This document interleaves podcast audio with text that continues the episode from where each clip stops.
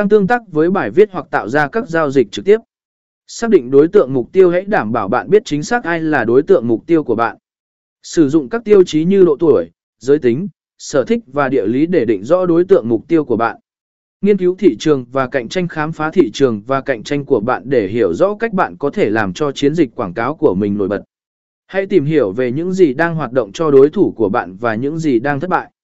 Xây dựng chiến dịch hiệu quả, lập kế hoạch nội dung và hình ảnh. Nội dung và hình ảnh của quảng cáo chơi vai trò quan trọng.